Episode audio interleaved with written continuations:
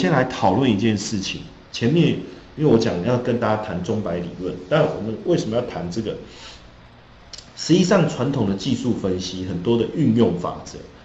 在实际的操作中都没有把办法达到理论上面的效果。理论上的效果，我往往，呃，我们从一些技术分析的一些运用的法则上来看，好像从已发生的角度回头去看这些解释的过程都很有道理，而且看起来好像我们真的很笨，笨到就是说这些。现象这么简单就能够发现，为什么我们都没有掌握到？所以开始觉得有点自责，对不对？然后我们看到这些技术分析，觉得哇，这个是太伟大了，因为透过这些技术分析，原来就可以做出这么多的一个事情。好，当然不是说技术分析好或不好，而是说有些技术分析的概念会不会被大会不会会不会被呃部分的这些呃讲师、分析师或者是一些媒体给夸大的呢？哦，会不会是这样子呢？那当然就是说，你你在技术分析上面的运用，它能够达到什么样的境界？我觉得其实应该用实做的方式、实物交易的方式来去比对跟归纳，才能剔除一些根本实际上可能作用不大，或者是说比较会沦为事后解释的一种技术分析。那这样子的一个技术分析，对我们这种以交易为主的人来讲，其实一点帮助都没有，因为它没有办法帮助我们在金融交易的市场上面真的赚到钱，所以这个是一个一开始我想跟各位讨论的一个想法。再来就是说波段的操作，我们讲波段操作，大家都说如果我能够把一个这个行情从头好好的做到底，或是从头做到顶，或是说从开始做到结束。那这个波段操作的利润是非常惊人的，当然这个我可以理解，但是我们往往在谈波段的时候，你有没有发现，我们都是从从这个终点往前看，然后去看说，你从起点开始，其实你可以怎么做，你可以怎么做，你可以怎么做，可是从终点往回看这件事情，其实本来就有很多的瑕疵，为什么呢？因为。我们似乎忽略了一件事情，就是从起点走到终点，就是中间的过程当中有很多的变数。这个变数呢，实际上是没有办法预先掌握的。那所以，如果我们以这个角度去想的话，我可不可以把一个波段再做一个细微的切割，把它变成所谓的片段呢？好，把它作为所谓的片段呢？然后我再把这些片段像拼图一样把它拼出来以后，是不是有可能就是一个？波段的概念，哦，是不是有可能就会变成一个波段的概念？那因为就像我讲说，这个中白理论哈，所以我把中白理论跟这个片段操作如果放在一起来看的话，我可不可以讲每一个片段行情的背后都有一条导火线？也就是说，我要让这个钟摆在这一次的过程当中摆动，我一定要有一股第一笔的力量是。加进来，对不对？所以这个导火线就是第一个引动这个钟摆开始启动的一个力量。那因此，如果我能够掌握这一个窍门的话，其实我们就能够掌握所谓的片段的利润。那这个片段的利润，当然在我们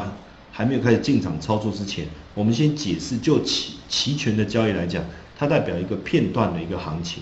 但这个片段的行情适合运用什么样的方式去交交易？我到底是要用买方的策略，还是要用卖方的策略？还有买方的策略跟卖方策略都还有各种不同的一个组合方式。我怎么样利用这些概念来去做操作？OK，然后才有可能带来利润。那这个是这个在往后的课程里面啊，我们也会再陆陆续续来跟大家做分享啊。那我们就继续来看这个部分啊。那在技术分析的工具里面呢，K 线是一个呃我们仰赖相当仰赖的一种分析工具，啊，相当仰赖的一种分析工具，因为毕竟呢，我们在分析市场的变化当中，我们需要知道供给面跟需求面之间彼此之间的一个关联性，还有就是供给的力道跟需求的力道哪一个比较强大。简单来说，如果以豆粕的商品来思考，如果我们能够知道对豆粕买进的需求的力量是比较强大的，那我们就可以理解这个豆粕商品的价格会往上上涨的空间跟距离，哦，空间会比较大，距离会比较远。但是如果我们理解了这个想要持有这个呃豆粕商品的这样的一个比例相对是比较低，反而想要卖出这个豆粕商品的比例比较高的时候，那我们大概就能够，我们就能够很清楚的去知道说。未来豆粕商品价格下跌的可能性会比较大，而且持续性可能会比较长，所以从 K 线确实可以让我们协助我们去做这一方面的观察，包括买卖双方一个力量的一个消长，还有就是包括市场上对哪个价格或是哪个价位，它特别的有兴趣，这个其实也很有趣，就是说，呃，我们在看这个价格的时候，我们往往就只在意。当下市场发生的那个价位，那我们可能会在针对过去的一些价格做一些比对，比如说均线，对不对？比如说这个呃这个布林轨道的这个线图指标，但但但是呢，就一个呃进场者来讲哦，不论他今天要买这个豆粕也好，对买这个这个任何一种商品也好。那实际上你要知道，想要进场的这个人，我们先讲现货，先讲想要持有这个商品。如果排除他是一个投机者的角度来看，那他持有这个这个呃商品，不论他的目的是什么，那我想他对价格的部分一定有他自己心里面的一些想法，对不对？他对价格一定有他自己心里面的想法。那这个价格的部分呢？这个价格的部分。呃，到底是说对他来讲，到底是偏高还是偏低？只要他愿意啊，用这样的一个价位买进，或者是他愿意用这样的价位卖出，我相信这个价位就有它的合理性。那如但这个价位的反应就会呈现在 K 线图里面嘛？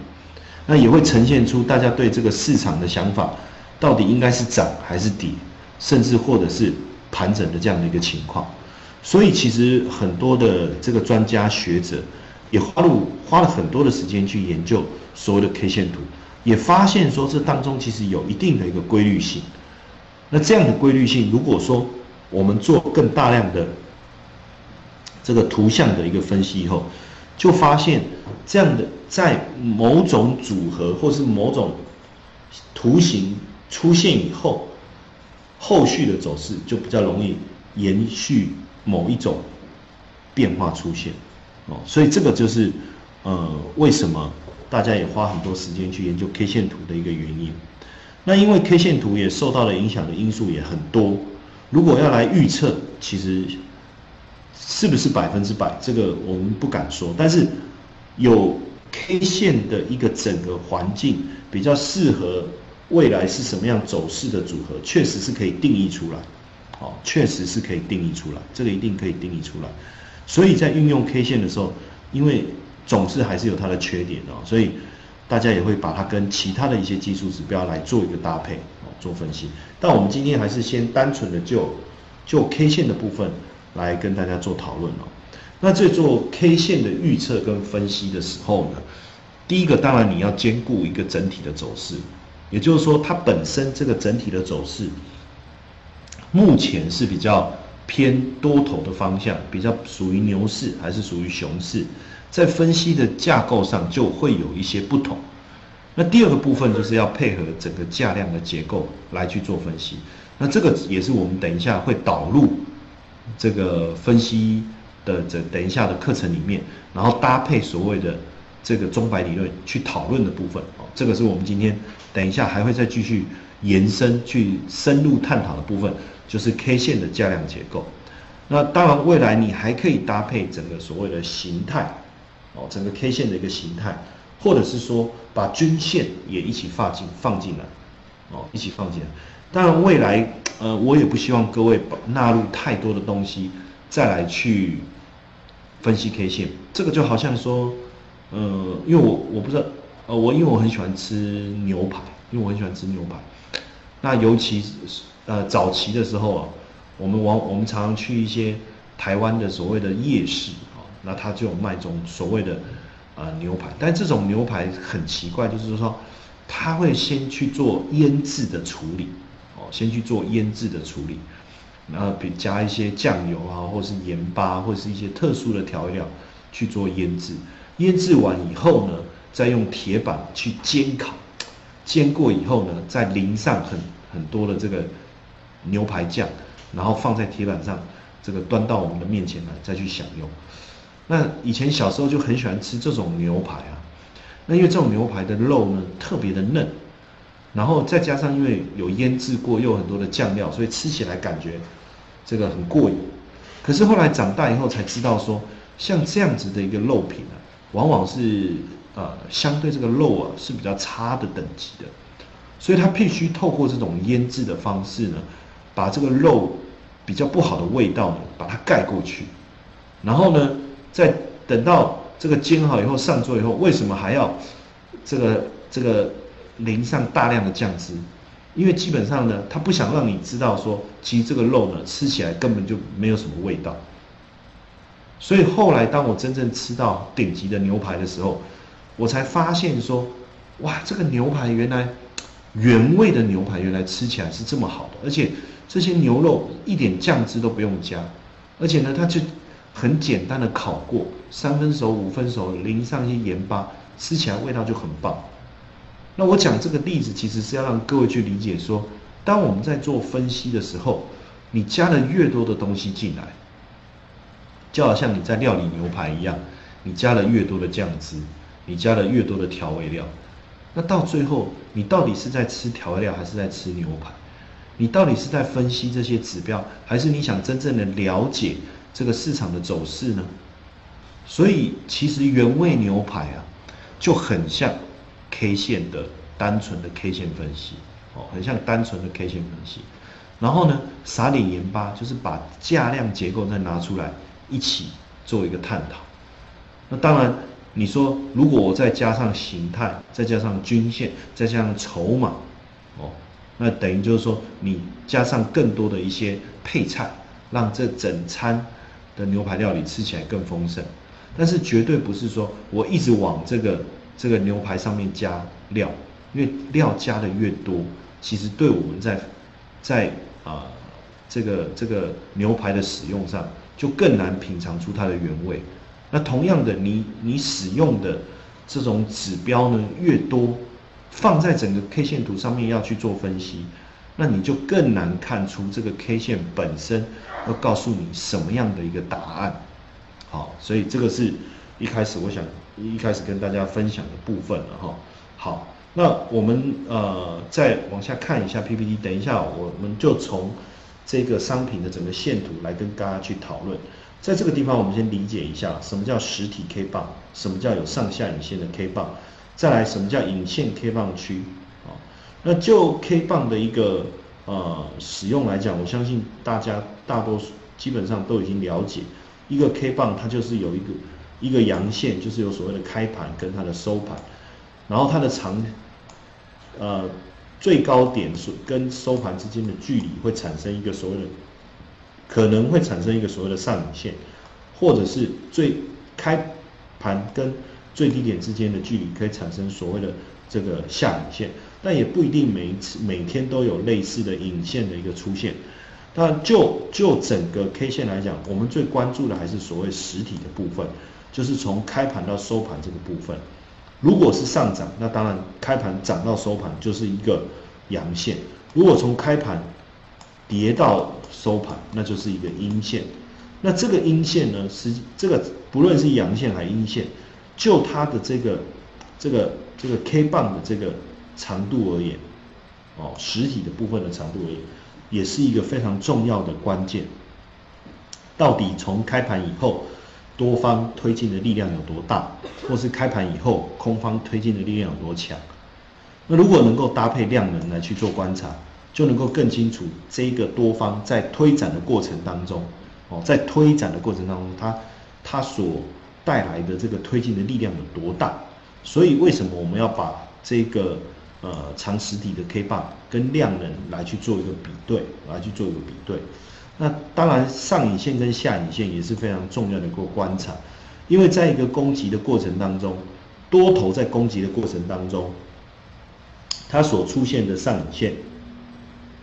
代表的就是多方力量